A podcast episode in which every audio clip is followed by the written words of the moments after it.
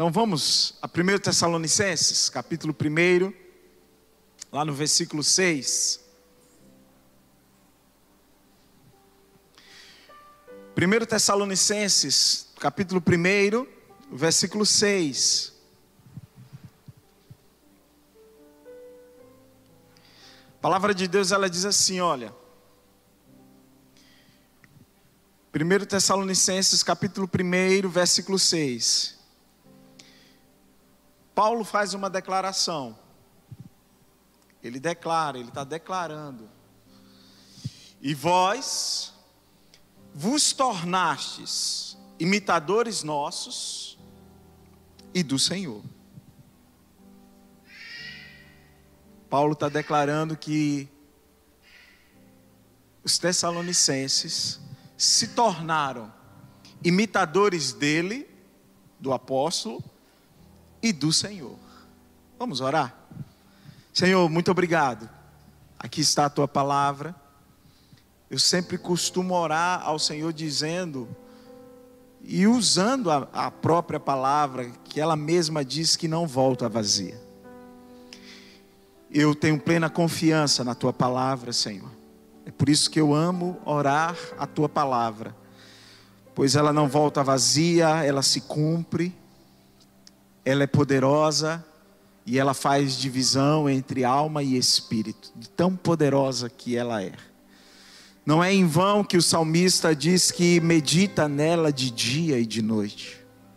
Ah, Pai, nos leva de volta a essa prática de meditar na tua palavra de dia e de noite.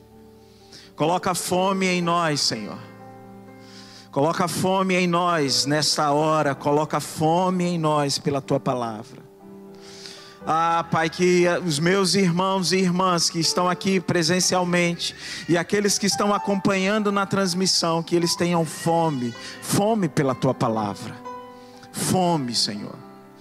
Ah, Deus, eu tenho percebido como essa fome tem se perdido, como essa fome tem diminuído, mas Espírito da revelação, Espírito da consolação, Espírito da verdade, traz fome agora, fome, fome pela tua palavra fome pela iluminação do texto sagrado, Pai, no nome de Jesus. E para a glória de Jesus, Senhor, que as mentes sejam iluminadas agora. Que, ó Deus, todo espírito maligno não tenha vez, mas que as mentes agora estejam cativas ao poder da tua palavra, Senhor. Porque, ó Deus, todo véu agora que tenta cegar o entendimento dos meus irmãos e irmãs, que todo véu agora seja rasgado pelo teu espírito agora, Senhor, no nome de Jesus. Que ao ler a palavra, que ao, ao se deparar com ela, não exista nenhum tipo de véu. Pois o Senhor tem liberdade, a tua palavra nos garante que onde o Espírito do Senhor está, ali há liberdade que essa liberdade possa ser percebida na mente, nos corações, no ambiente, Pai, que nos quatro cantos deste prédio e que nos quatro cantos desta cidade e que nos quatro cantos deste estado, deste país e deste mundo, o teu espírito continue reinando. Para a glória do teu nome, para o louvor da tua glória, Senhor pois tu és soberano. Assim a tua palavra nos afirma, assim a tua palavra nos declara, e nós confiamos e temos confiança nesta palavra, tu és soberano. Então, Espírito Santo, faça com que cada um possa receber a sua porção nesta hora no nome de Jesus e para a glória de Jesus. E a igreja de Jesus ela diz: Amém. E vós vos tornastes imitadores nossos e do Senhor. E aí, ao me deparar com essa palavra, eu fiz a seguinte pergunta para mim mesmo: Quais são os sinais da presença de Deus em minha vida?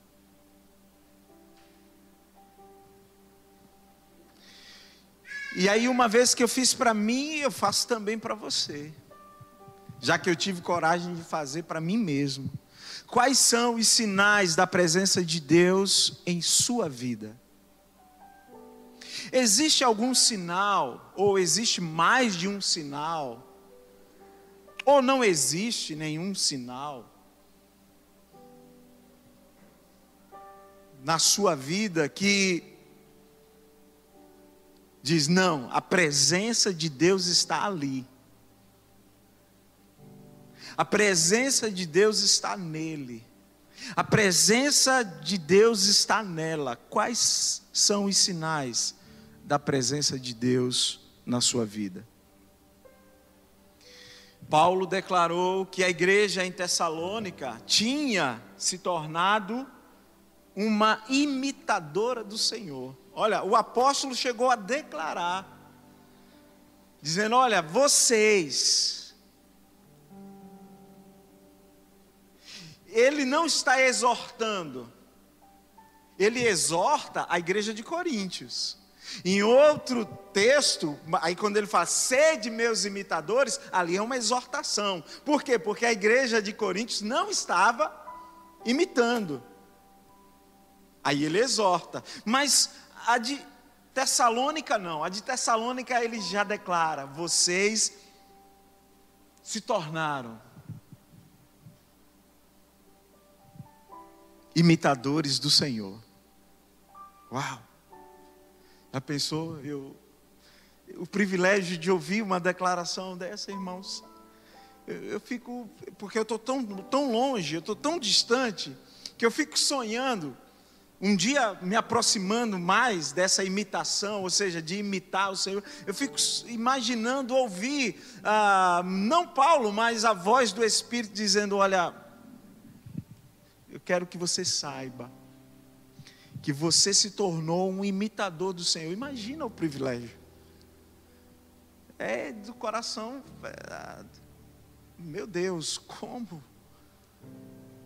Mas Paulo declarou: vocês se tornaram imitadores do Senhor, e vós vos tornastes imitadores nossos e do Senhor.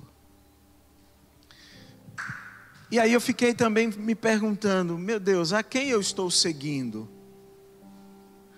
Porque existem tantas vozes, existem tem tanta gente falando, tem muita gente falando.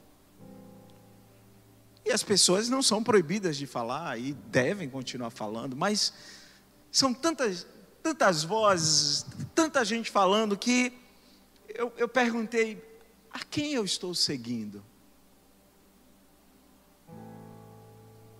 Qual é o Jesus que eu estou seguindo?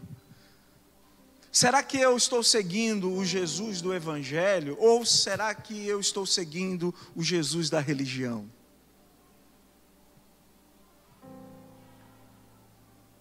Será que eu estou seguindo o Jesus do Evangelho ou será que eu estou seguindo o Jesus ídolo?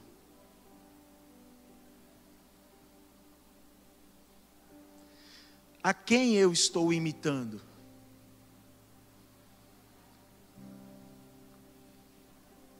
A quem eu estou imitando? Eu, eu sou tão, eu sou tão preocupado com essas questões, e essa palavra falou tanto ao meu coração, porque não é pecado você imitar. É tanto que os irmãos em Tessalônica, eles estavam imitando o apóstolo e eles estavam imitando o Senhor. Mas em pleno século 21, eu tenho medo de começar a imitar só os apóstolos e acabar esquecendo do Senhor.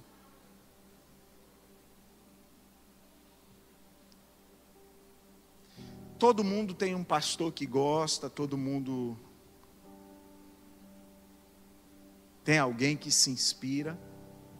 Eu, eu não sou diferente, né?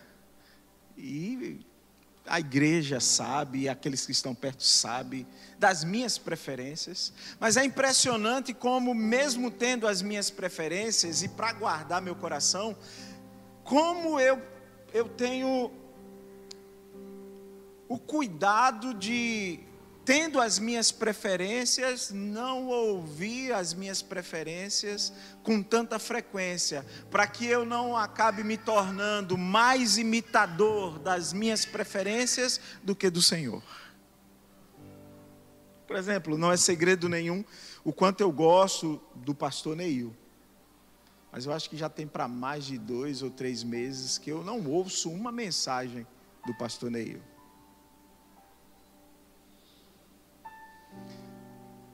Alguns sabem o quanto eu gosto do pastor Ed Renekiewicz. E dizer isso de púlpito é, é um tanto perigoso. Mas é um pastor que eu não gosto de ouvir, porém é um pastor que eu gosto de ler. A gente tem preferências, porém, existem coisas nesses homens e, e mulheres de Deus, de fato, que a gente pode imitar. Mas a gente tem que ter muito cuidado, para a gente não começar a imitá-los de tal forma e esquecer do Senhor.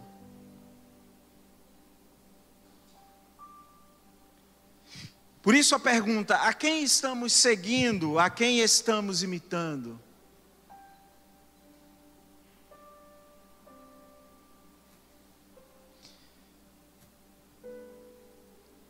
Os cristãos que vocês conhecem,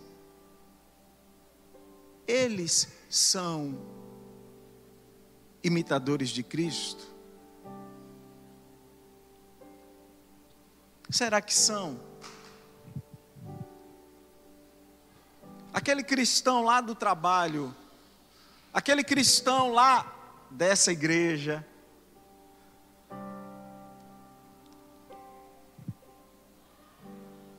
são imitadores de Jesus? Eles imitam Jesus?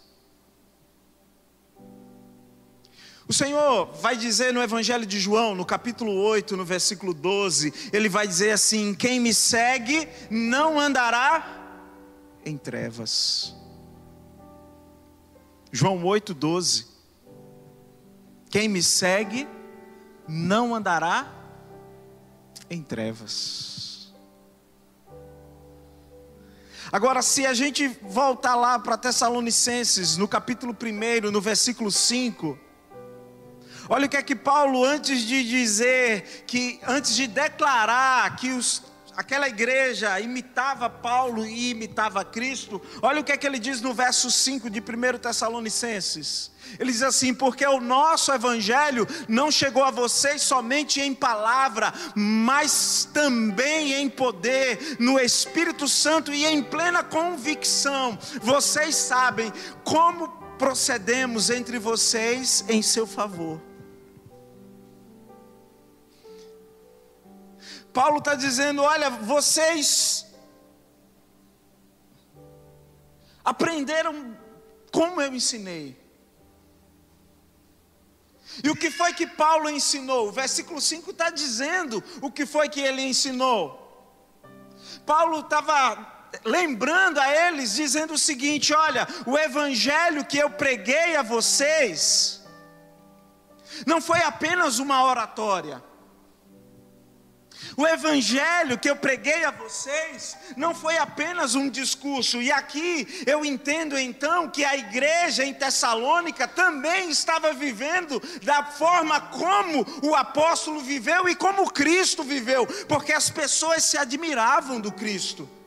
As pessoas ao ouvir Jesus, elas ficavam, elas ficavam boquiabertas, elas diziam: ele tem autoridade. Ele fala como alguém que tem autoridade, ele fala como alguém que tem vida, e Jesus tinha vida. E aí Paulo está dizendo aos de Tessalônica, ele está dizendo: Eu não preguei um evangelho discursivo. O evangelho que eu preguei, acima de tudo, foi um evangelho em que a minha vida era uma vida de serviço ao Deus vivo. E uma vez que eu servia e sirvo ao Deus vivo, eu não tinha como não servir vocês.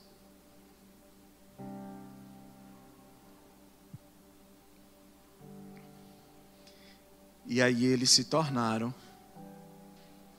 imitadores do apóstolo e imitadores do Senhor. Então, aqui eu entendo que a igreja em Tessalônica não era uma igreja discursiva. Não era uma igreja, uma igreja forte nas mídias sociais. Porque o que tem de igreja forte, de igreja poderosa, o que tem de igreja, porque a igreja ela está aí dizendo o tempo todo, mas a igreja nunca disse tanto e, eu, e o mundo nunca ficou tão surdo para com a igreja nos dias atuais. Porque quem mais fala é a igreja. E não só a igreja. Está todo mundo falando, mas a igreja também está falando, está falando, está falando, está falando. Mas eu tenho uma impressão que quanto mais a igreja fala, as coisas estão ficando pior.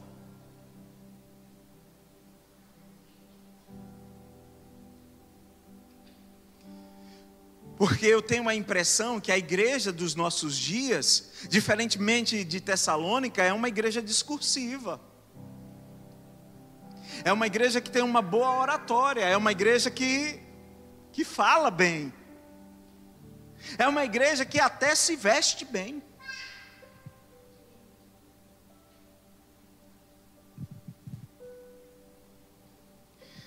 A palavra dessa noite, o tema é uma interrogação imitadores de quem? Imitadores de quem, irmãos? De quem nós somos imitadores? Porque eu fico muito preocupado quando as pessoas imitam tudo e todos, sejam na Bíblia ou em qualquer outro lugar. Mas as pessoas elas se esquecem de que Jesus é o modelo. E de Gênesis, Gênesis ao Apocalipse, Jesus é o modelo. Regra básica, ele é, tanto é o modelo que se você tiver qualquer dúvida na Bíblia Sagrada, você tem que ir a ele. Porque só Ele tem autoridade e o poder de dizer: Porém eu vos digo, na lei está assim, porém eu vos digo. Por isso que é Ele quem nos socorre, é Ele que é o modelo a ser seguido, Jesus é o modelo a ser vivido.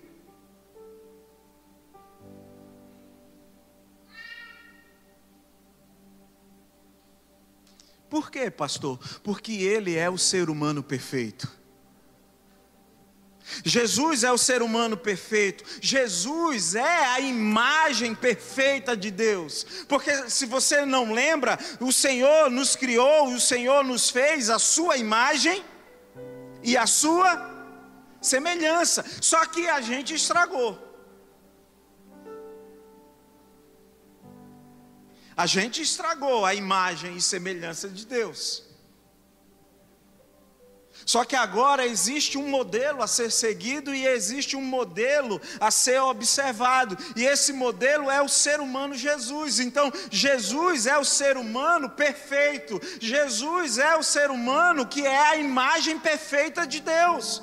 Aquela lá do início quando ele criou, porque quando ele criou, ele criou o homem à sua imagem e, e a sua imagem, a imagem de Deus o criou e ele criou maravilhosamente bem. Mas aí a gente foi lá e estragou tudo. Colossenses no capítulo 1, no versículo 15, a palavra de Deus ela vai dizer assim em Colossenses 1, verso 15, olha, ele é a imagem do Deus invisível, o primogênito de toda a criação. Quem é a imagem do Deus invisível? Jesus. Jesus é a imagem do Deus invisível. Então, devemos ser semelhantes a Jesus.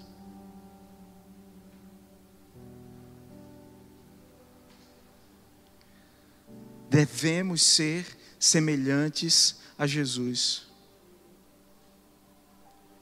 Porque só sendo semelhante a Jesus, ah, irmão, aquilo que foi arruinado, aquilo que foi distorcido pela minha desobediência, aquilo que foi estragado pela nossa desobediência. Quando eu olho para Jesus e eu quero imitar Jesus, automaticamente na caminhada da vida, se é Jesus que eu estou imitando, eu entro num processo de restauração.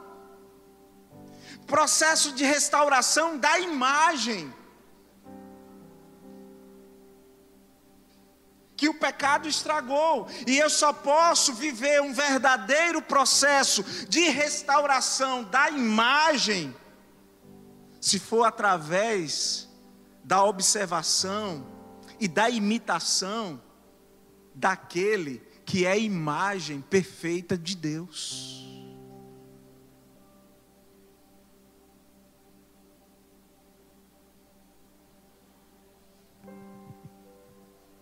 Romanos 8, no verso 29. Romanos 8, 29, a palavra de Deus ela diz assim: Olha, pois aqueles que de antemão conheceu, também os predestinou para serem o quê? Para serem conformes à imagem de seu filho.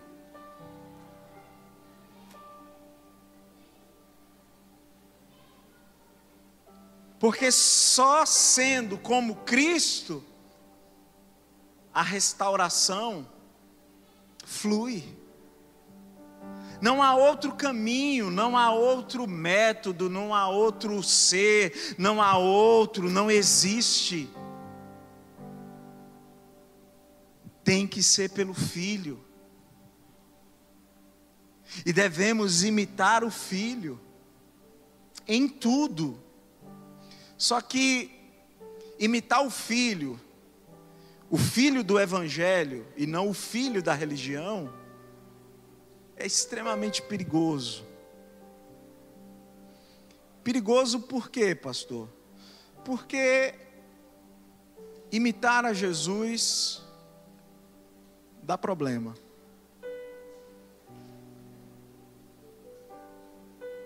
Imitar a Jesus dá problema.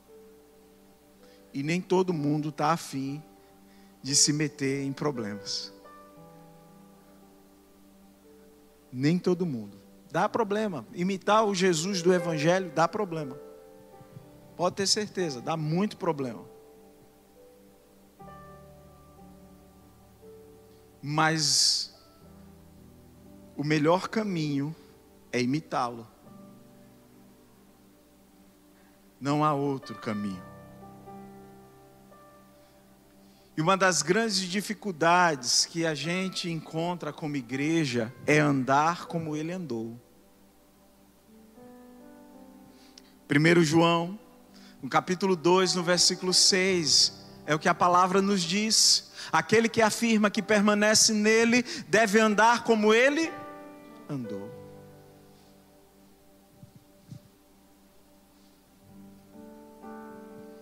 Agora, tudo isso não é só Deus, não é só Deus que deseja ver em mim.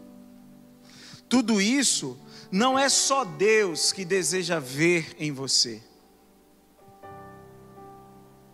Não é só Deus que quer ver nos cristãos a imagem do seu filho. Não, não é só Deus não que quer ver. Pastor, quem mais quer ver?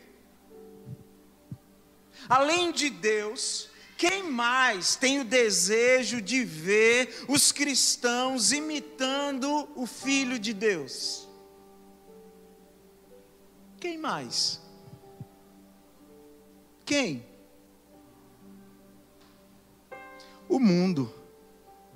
O mundo que nos observa, ele também deseja ver o mundo que nos observa, ele também deseja ver os cristãos da graça imitando Jesus. O mundo deseja. Irmãos, o nome de Jesus não pode estar somente nos nossos lábios.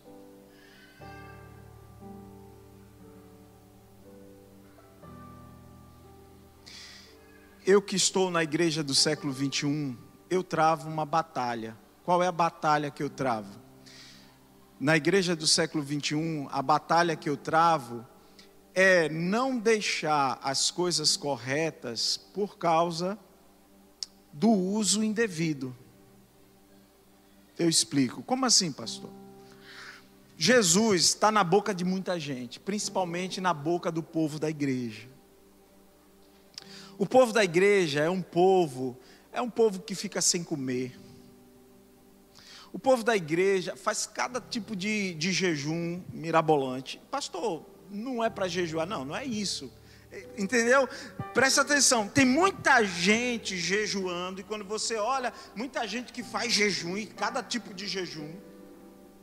Mas que quando você olha e procura Cristo nessa pessoa, você não encontra. Aí você corre o risco de pensar assim: não vou jejuar, então não precisa jejuar. Porque olha, eu olho para a figura que entra no jejum. E o jejum é um símbolo, é, um, é algo a ser vivenciado. Mas aí eu olho para a figura. Não vejo, vejo o jejum, mas não vejo Cristo.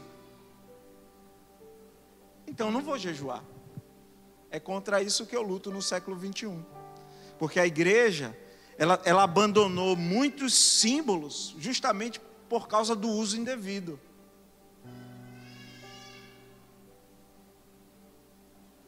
Se vocês não têm noção da quantidade de símbolos que pertencem aos cristãos e que a gente deixou de usar, sei lá, por conta do, com todo respeito aqui, por conta do catolicismo, por conta de outras religiões coisas nossas. Agora, por que, que a gente deixou? Justamente por isso, porque quando a gente olhava, via o símbolo, mas procurava o Cristo e não encontrava.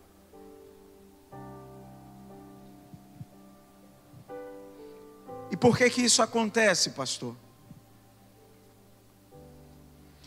Porque a igreja na maioria das vezes, ela tem Jesus nos lábios.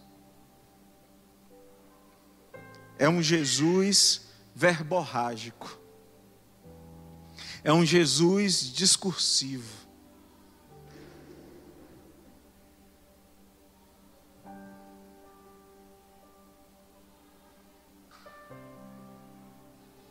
E o mundo, ele tem o direito de ver em mim o mundo tem o direito de ver em nós esse Jesus de quem tanto falamos. Já que a gente fala.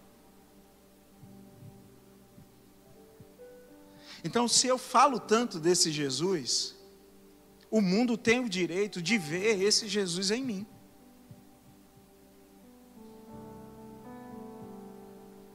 Se eu falo tanto desse Jesus, o mundo não pode sofrer o dano de não ver esse Jesus em mim. Já que eu falo muito sobre ele, já que eu canto muitos a respeito dele. A gente canta, eu quero conhecer Jesus Eu quero conhecer Jesus e ser achado nele. Meu amado é o mais belo entre mil. Quem é o mais belo? Quem é o mais belo? Não ouvi. Quem é o mais belo? Então, se eu digo que o mais belo é Jesus, o mundo tem o direito de ver esse amado em mim.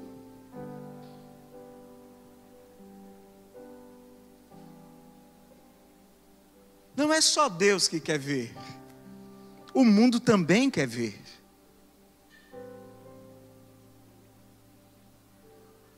Sabe o que é que atrapalha o testemunho da igreja? Que mais atrapalha o testemunho da igreja é o grande abismo entre o discurso e as ações. É o que mais atrapalha. Eu acho que se a igreja fechasse a boca um pouquinho, eu falo da igreja do século 21. Ia ajudar muito na conversão de muita gente. Por quê, pastor? Porque a igreja, é, ela fala, e entre o que ela fala, existe um abismo enorme para chegar às ações daquilo que ela fala. É impressionante. É impressionante. Porque geralmente o Jesus que eu apresento verbalmente é muito diferente daquele que eu apresento visualmente.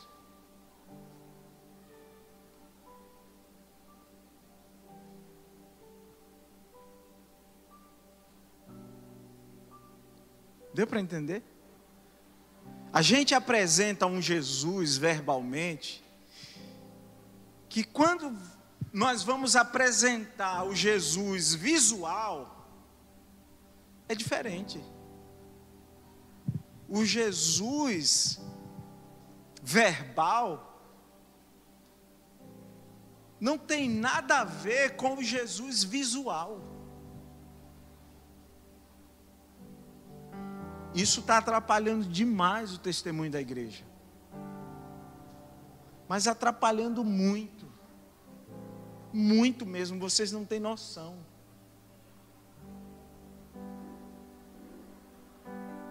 A nossa reputação como igreja, eu não estou falando da graça, não, eu estou falando da igreja.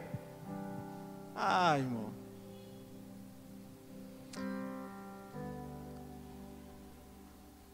Certa ocasião, um filósofo indiano, e eu tenho esse slide aí, Certa vez, ele disse o seguinte para um missionário norte-americano. Um filósofo indiano, em uma conversa com um missionário norte-americano. Missionário estava lá na Índia. Aí o filósofo chegou para ele e disse isso aí, ó. Cara, Jesus é ideal e maravilhoso. O filósofo disse para o missionário. Jesus é, é lindo demais. Jesus é, é, é show. Mas vocês, cristãos, vocês não são como ele. Porque o problema está aí. É que quando eu olho para ele e olho para vocês, há uma diferença enorme. Olha, o filósofo indiano. É muito diferente, não encaixa. Talvez porque eu e você não nos esforçamos para, no caminho, no processo, a cada dia, nos tornarmos mais parecidos com Ele. A gente imita o Papa, a gente imita o apóstolo, a gente imita o pastor, a gente imita todo mundo, mas esquece de imitar a coisa principal.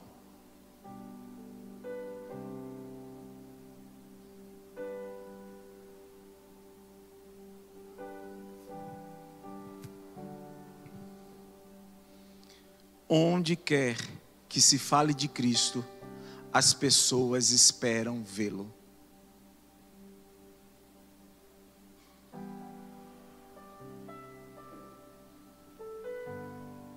Preste atenção, se você está falando de Jesus para alguém, esse alguém para quem você está falando, seja individualmente, seja no ambiente de trabalho, seja onde for,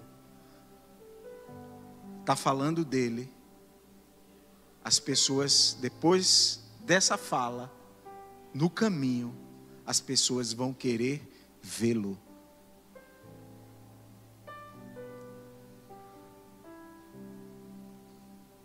Não se engane. As pessoas vão querer vê-lo. Porque se eu falo de Cristo, se você fala, você, quem aqui é crente? Tem alguém de uma outra religião aqui hoje? Todo mundo aqui é crente? Crente em quem? Em quem? Então, já que você é dele, você tem a responsabilidade de parecer com Ele.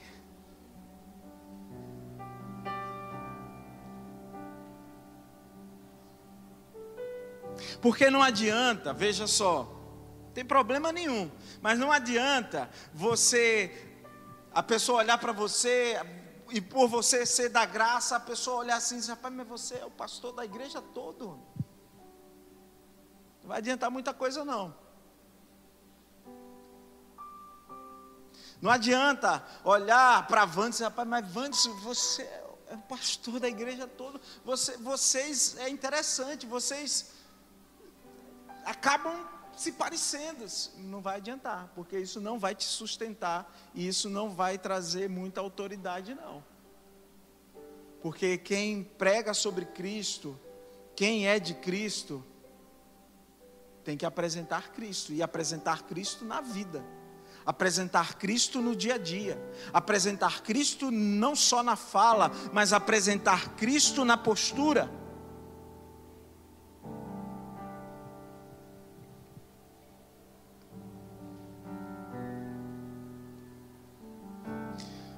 O mundo está de ponta cabeça. Mas não é só por causa da pandemia, não. O mundo está de ponta cabeça.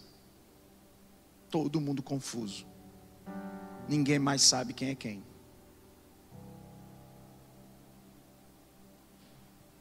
Todo mundo está confuso.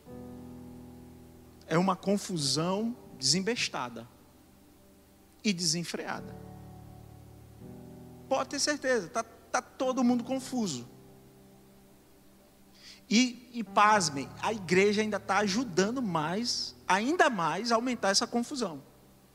E como é que a igreja está ajudando a aumentar essa confusão. Por quê? Porque o mundo confuso, que está confuso,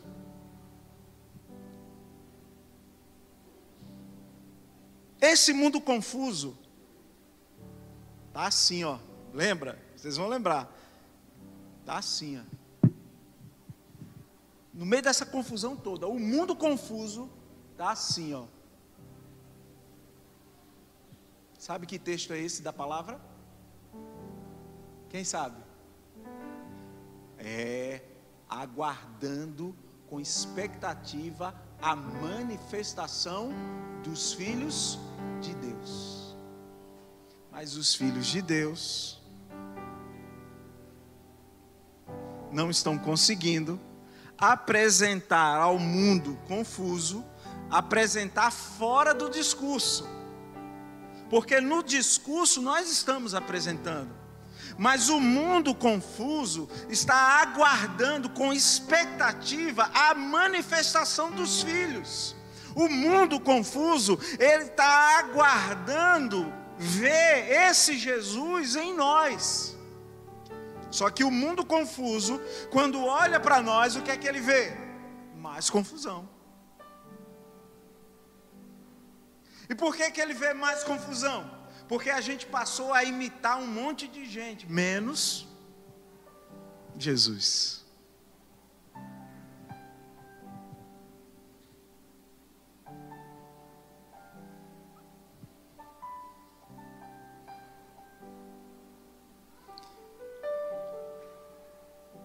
Temos uma tragédia.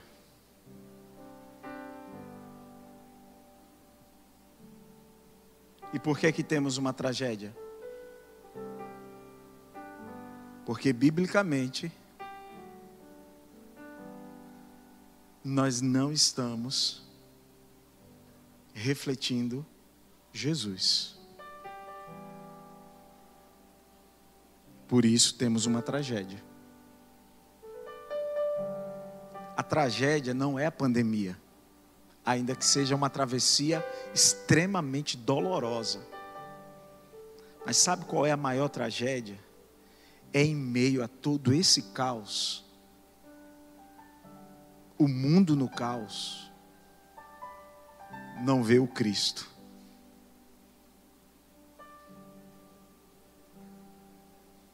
O mundo transmoderno, ele não quer ver o Cristo numa reunião dessa, não. Numa reunião como essa, quem quer ver o Cristo somos nós. O mundo transmoderno quer ver o Cristo no dia a dia. O mundo transmoderno quer encontrar o Cristo na esquina, na mesa do restaurante, na lanchonete, na fila do banco.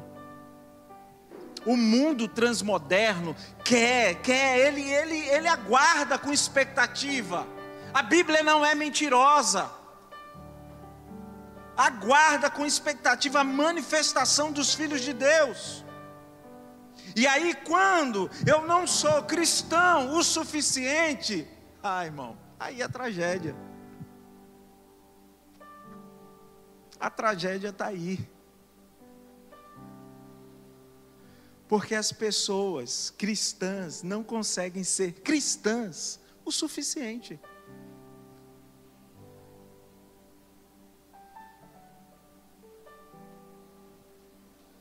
Nós só precisávamos ser cristãos o suficiente. Por quê, pastor? Porque Jesus, o Cristo, que é o meu modelo, porque Jesus, o Cristo, que é o seu modelo, ou que pelo menos deveria ser o meu modelo, ou que pelo menos deveria ser o seu modelo. O Cristo, nosso modelo, é aquele que esvaziou-se a si mesmo. Tem até uma canção, né? Abriu mão de sua glória. E semelhante a um homem, se esvaziou, servo tornou, e a si mesmo se humilhou. E como filho obedecer. Morte de mas o grande Deus. Um,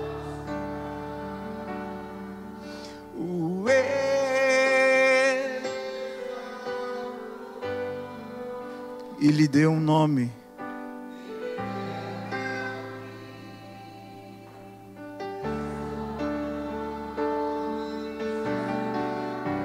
debaixo da terra.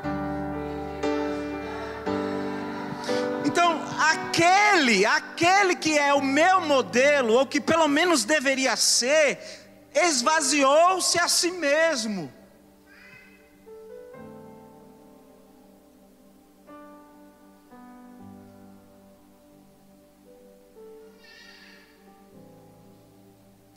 E aí eu, eu, tenho, eu tenho me exercitado, e as redes sociais é o melhor lugar para a gente se exercitar. Porque tudo que a gente vê lá, a gente quer dar, quer dar a nossa opinião. Aí como é que eu tenho me exercitado? Eu não dou minha opinião. E se alguém comentar naquilo que eu postei e que eu também não vou replicar, não vou, porque tem que se esvaziar.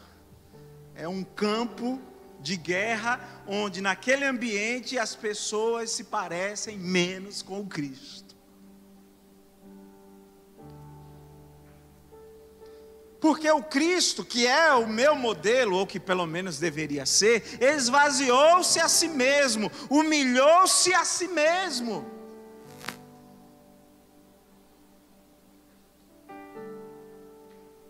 Olha que Romanos 15. Eu quero ler Romanos 15, mas eu quero ler de uma forma diferente. Eu queria que você prestasse bastante atenção. Romanos 15, versículo 1.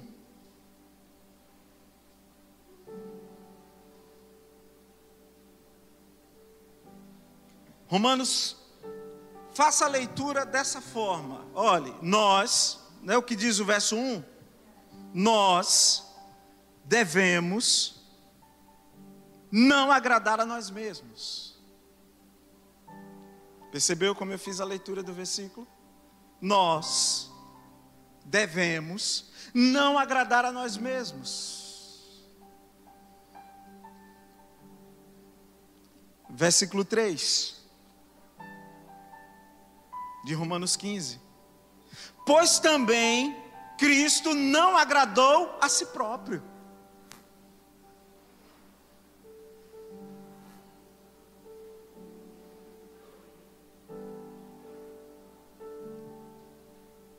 Olha que coisa interessante. Nós devemos não agradar a nós mesmos. E se aí a gente começa a, a, a, praticar essa palavra, e cada vez que eu pratico essa palavra, eu estou me tornando um imitador do Senhor. Mas o que é que mais se vê? Pastor, presbítero, apóstolo, líderes, membros de igreja, todo mundo querendo primeiro o quê? Agradar a quem? A si. Ou não é? Sim ou não? Então, se está todo mundo, todo mundo entre aspas, querendo primeiro agradar a si, Aí o mundo está querendo ver Cristo. Vai conseguir ver? Não.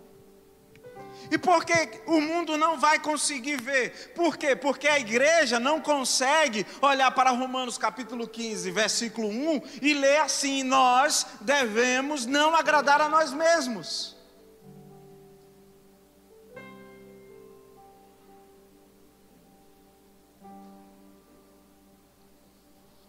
Vou dar um exemplo. Esse culto de quinta é contra a minha vontade, tá? Culto que me agrada é o modelo como a gente vem fazendo, culto só dia de domingo. Esse culto dia de quinta é contra a minha vontade. E é, pastor, é. E eu estou doido para esperando o dia para ele dizer assim, ó, foi só até aqui. Eu estou debaixo de uma direção.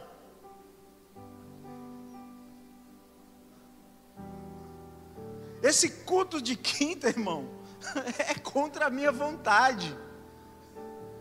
Quem menos gosta de fazer culto no prédio, você está diante dele. Esse pastor aqui. Quem mais gosta de culto no prédio são os jovens. Não, é eu libero o prédio. Tem horário, pastor? Tem. Porque quem menos gosta de frequentar o prédio sou eu. Mas aí eu lendo essa palavra hoje, eu disse, é, tome, foi o que você queria. Nós devemos não agradar a nós mesmos. É mais cansativo. Ao invés de preparar dois sermões, tem que preparar três. Eu já sei como é que funciona. Mas você está debaixo, tem que estar debaixo de uma palavra, tem que estar debaixo de uma direção.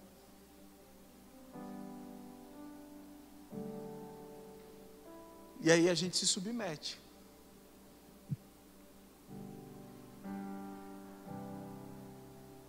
Consegue entender? Pastor, o senhor queria estar mesmo onde agora? Em casa. Lendo meus livros. Que não tem poucos. Era onde eu queria estar. E nos encontrarmos domingo de preferência só às 18.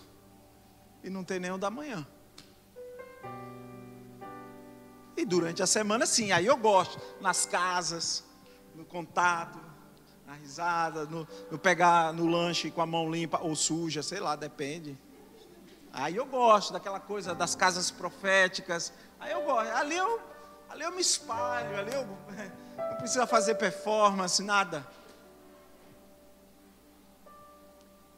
Para que o pastor inventou esse culto dia de quinta? Boa pergunta também.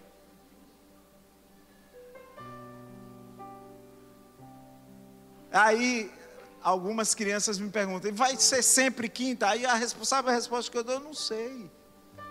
Por enquanto é. Nós, versículo 1, Romanos 15, 1. Nós devemos não agradar a nós mesmos. Verso 3: Pois também Cristo não agradou a si próprio. Agora vamos a 2 Coríntios capítulo 8, versículo 7.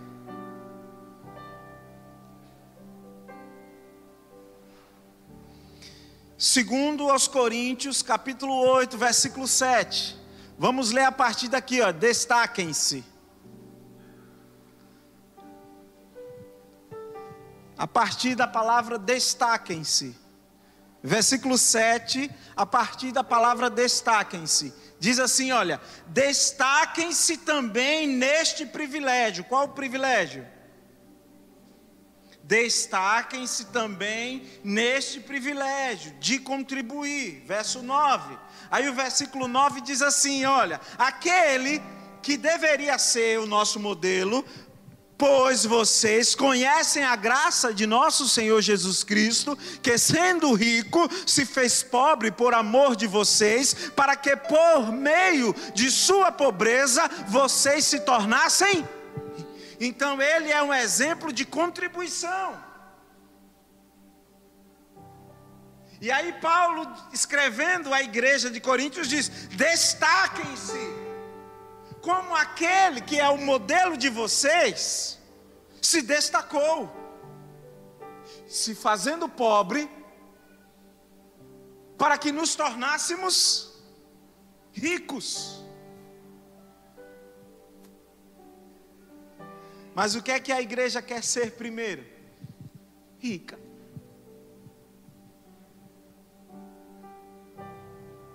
Pronto. Aí, como ela quer ser rica primeiro, aí entra a ganância. Aí, como ela quer ser rica, aí entra a negociação de cargo. Como ela quer ser rica, ela agora ela tem uma bancada nas casas legislativas. E por ter uma bancada nas casas legislativas, porque ela agora inventou que quer ser rica primeiro, tame mau testemunho. Tame, tame, tame. Por quê? Porque ela inventou que ela precisava de alguém para defendê-la, além do cabeça. Então, tome. Está aí.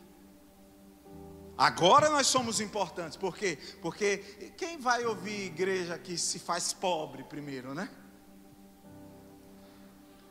Vai se ouvir a igreja rica. E tem fundamento, sabe por quê? Porque nem pobre gosta de ouvir pobre.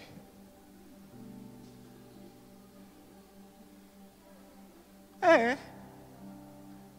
Sabia, Carla? Eu vou lhe dar a base bíblica. Quem é esse? Não é o filho do José? E naquele lugar, ele foi o lugar onde ele menos fez. O lugar era pobre. E os pobres identificaram que o pai dele era pobre. Como é que eu vou ouvir um outro pobre? Naquele lugar, foi o lugar onde Jesus quase não fez milagre nenhum. Porque nem pobre suporta ouvir pobre.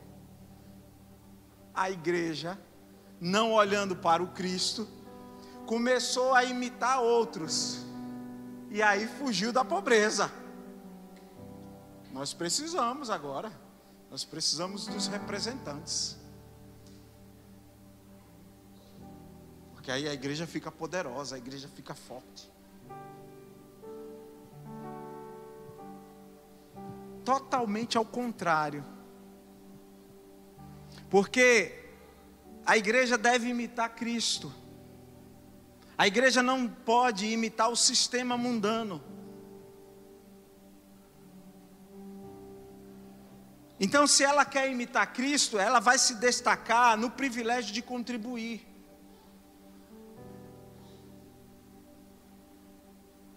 Ela vai se destacar no privilégio de contribuir, da forma que ela puder, mas ela, ela vai querer, a priori, ela vai querer contribuir.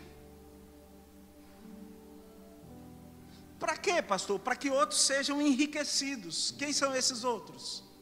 Aqueles que necessitam, aqueles que estão aguardando com expectativa. A manifestação.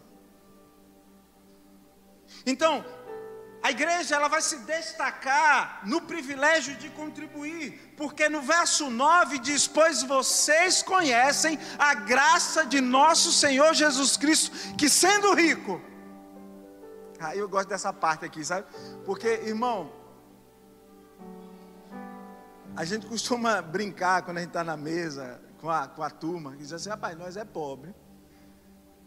Procura caminhar não de forma simplória, mas com simplicidade. Nós é pobre, mas a gente sabe o que é bom. Por que, que a gente sabe o que é bom? Porque sendo rico, a gente se coloca como pobre. Aí às vezes as pessoas querem enganar nós. As pessoas que pensam que tem dinheiro querem enganar nós. Aí quando vê esse fio, nós é pobre, mas a gente sabe que é bom. Por quê? Porque sendo rico, a gente escolheu se posicionar na pobreza para que vocês sejam enriquecidos. Enriquecidos ao ter contato com o Cristo que está em nós. Aí as pessoas ficam zonzinha. Por quê? Porque sendo rico, olha que coisa impressionante. Hein, Lucas? A gente sabe o que é um lanche bom, sabe ou não sabe? Mas a gente sabe o que é um lanche bom, mas isso não nos, não nos priva de ir no lugar mais simples e comer com a mesma vontade. Porque sendo rico, se fez pobre por amor de vocês.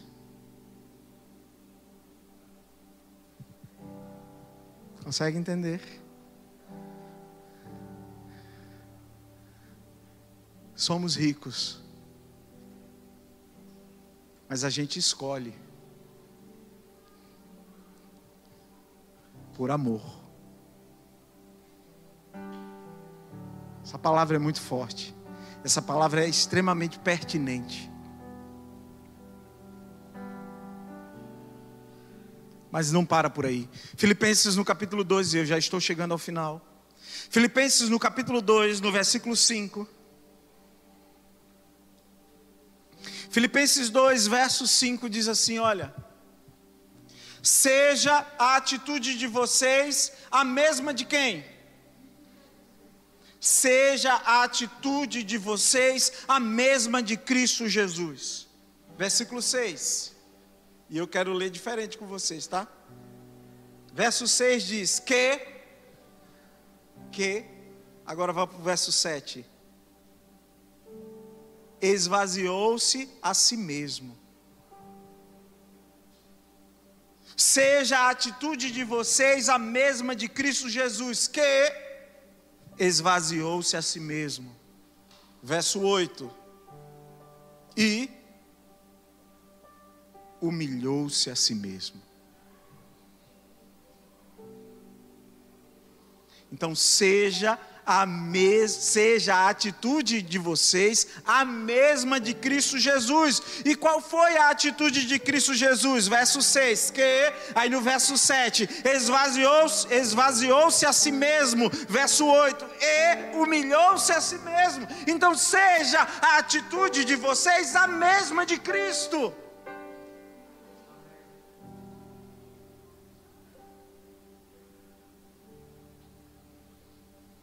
Agora, irmãos, deixa eu dizer uma coisa a vocês. Humilhar-se sem servir a outros não passa de um gesto vazio.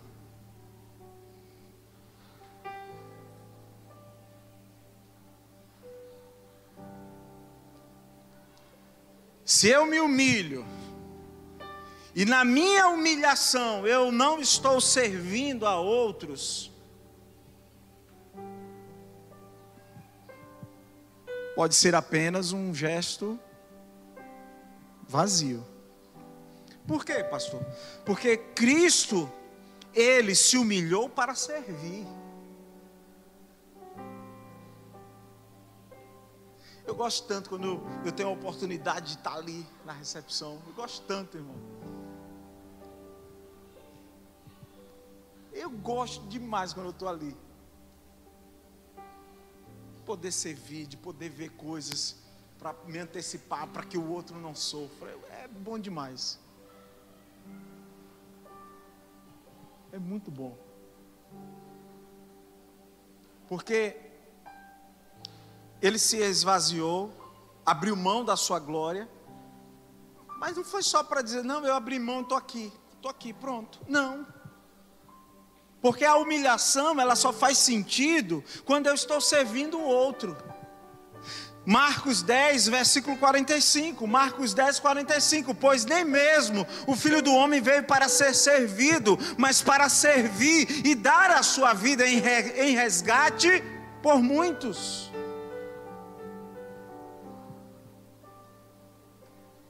João 13, versículo 14 e 15. João 13, 14 e 15. Diz assim: Olha, pois bem, se eu sendo Senhor e mestre de vocês, lavei-lhes os pés, vocês também devem lavar os pés uns dos outros. Verso 15.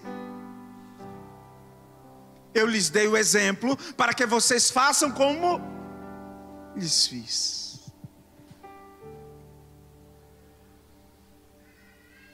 Agora, assim como ele veio, ele também nos envia. Agora, quando ele nos envia, nós precisamos ter a mesma postura dele. Porque senão não vai fazer sentido, vai dar tilt.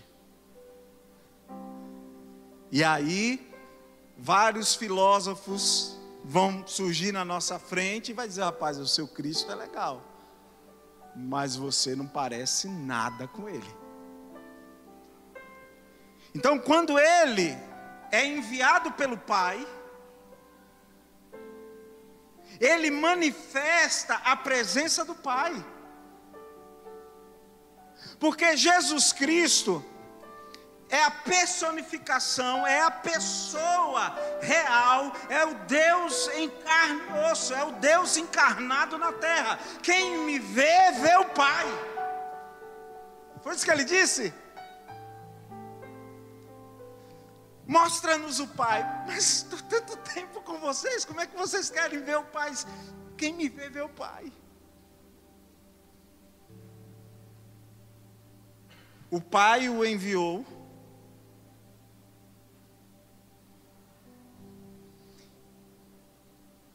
E aí Deus encarna e você vê Deus em Jesus.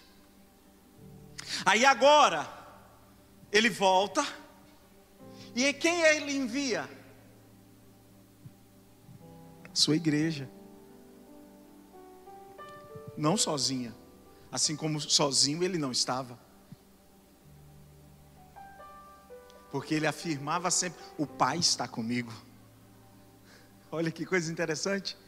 Ele não, ele não imitou o Pai só, mas na unção do Espírito. Aí ele volta. E agora ele envia quem? João 20, 21. Agora ele nos envia, João 20, 21. Novamente Jesus disse: Pai, seja com vocês, assim como o Pai me enviou, eu os envio.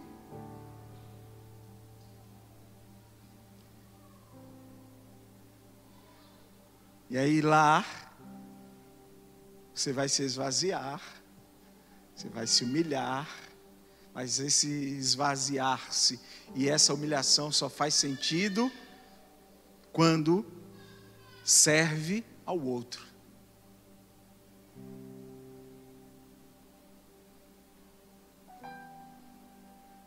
Primeiro João 3:16.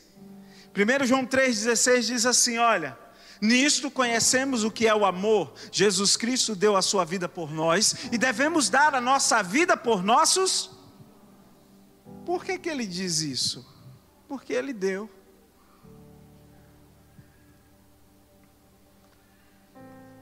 E uma vez que ele deu, nós devemos dar. E estou eu aqui, já para mais de 20 anos. Não aqui, aqui para mais de 15. Mas estou eu aqui, pegando os melhores anos da minha vida e dando aos meus irmãos. Meu Deus. Meu Deus. Nisto, conhecemos o que é o amor. Jesus Cristo deu sua vida por nós. E devemos dar a nossa vida por nossos irmãos.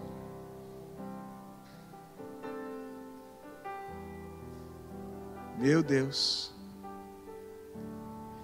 Esse é o Jesus que devemos imitar.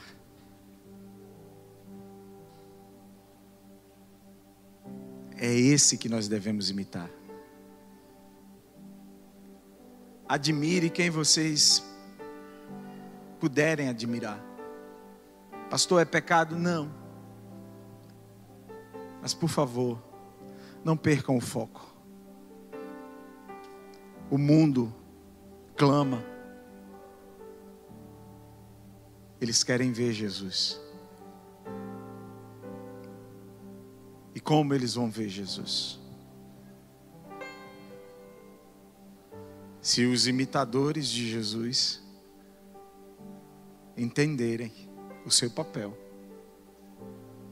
O nosso papel não é discursivo, o nosso papel é de sal e luz.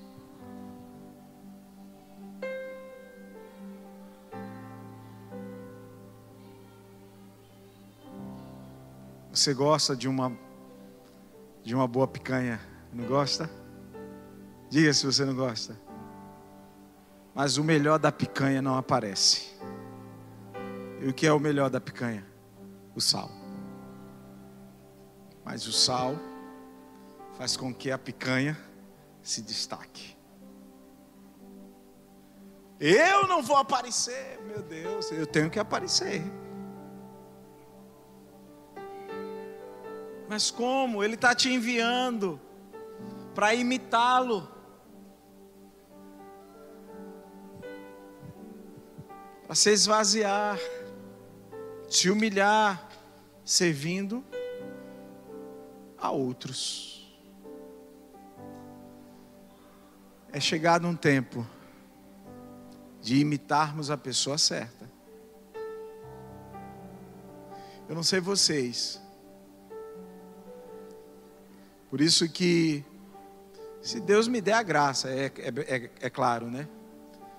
Tudo são planos, os nossos planos são só planos e nada mais.